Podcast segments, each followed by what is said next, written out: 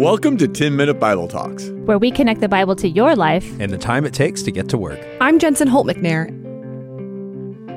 If you're on any form of social media, you know that towards the end of the year, people start getting reminiscent in their posts. Some people will post their top nine on Instagram, which shows the most liked photos they posted in the previous year. And you cannot escape Spotify's Wrapped if you're on the internet in December. The music streaming service sends each person a personalized summary of all the music and podcasts they listened to over the past year. And everyone, like literally everyone, shares it to let other people know what they've been listening to. I guess as humans, we just like to reflect, to look back and remember where we've been over the past year before we head into the next one. And that's why today, before we move on from the Torah to spend some time walking through the Advent season, we want to remember where we've been and what we've learned. Now, as I reflected on what I had learned over the past year going through the Torah, I kept coming back to three truths. So think of today as our Torah wrapped as we remember three big truths we can take away from our year in the Torah. So the first truth I learned from the Torah is that God is telling a bigger story. Hopefully, if you've been listening, you heard us talk about the fact that the whole Bible is telling one big story. We know how tempting it can be to ignore the Torah once creation is over and just skip to the New Testament for the quote unquote good stuff, the Jesus stuff. But that is fundamentally wrong. The first mention of Jesus and the gospel is in the third chapter of the Bible. We learn that despite humans' rebellion against God, someone is coming who will conquer the evil one. The same God Yahweh that we learn about throughout the Torah is the one who becomes a man, Jesus, in the New Testament to redeem his people. When we see that bigger story, Jesus isn't just some random guy who somehow has the power to save me from my sins but the same God who created me, who called his people to dwell with him, who rescued his people out of slavery, who showed them a way to live that produces life, who delighted to bring them into a promised inheritance, a land flowing with milk and honey, and who made a covenant to be faithful even when they failed to keep their promises. Again and again in the Torah, we were reminded to look forward to Jesus. The Exodus showed us a picture of deliverance, not unlike the deliverance we find in the death and resurrection of Jesus. The temple showed us a picture of what it would be like for God to dwell among his people in the person of Jesus. The promised land pointed us towards the hope we have for an eternal kingdom full of love, justice, and mercy. The laws revealed our sinful nature and need for a savior. They forced us to put our hope in Jesus and not ourselves. See, the Old Testament can be daunting and difficult at times, but I'm walking away from this year with a better understanding of how it fits into the larger narrative that God is telling throughout the entire Bible.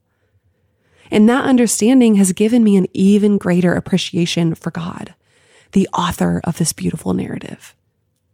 Now, the second truth that I learned is that humans are not the hero. See, growing up in church, I think I mostly thought of the Old Testament as a storybook. My children's Bible painted pictures of men and women who were heroes, who did big things for God. I was taught to look up to these people, to do what they did, to be like them, have faith like Noah, follow God's call like Abraham, forgive like Joseph, be brave like Moses. But when I grew up and started actually reading the Bible for myself, I was more than a little shocked at the ugliness and sin and evil that was present in the hearts and lives of these men and women. See, this year we were no strangers to the shock of brokenness in the men and women found in scripture. Noah got drunk and had some sketchy moments. Abraham lied and put his wife in serious danger for his own protection multiple times. The stories go on and on, but the truth remains. We are not the heroes of the Bible. The Torah is clear that the hero of the Bible is Yahweh. Who is faithful? Yahweh. Who is good? Yahweh, who is just, Yahweh, who protects, Yahweh, who conquers evil, Yahweh does, Yahweh provides. Who needs saving, protection, and provision? We do. Who fails again and again? We do. Who perpetrates evil and stands by while injustice happens? We do. We could keep going, but you get the point. We aren't supposed to read the Bible and walk away thinking, man, I could be just like Moses if I worked hard enough. We're supposed to read the Bible and see just how broken and in need of a Savior we are.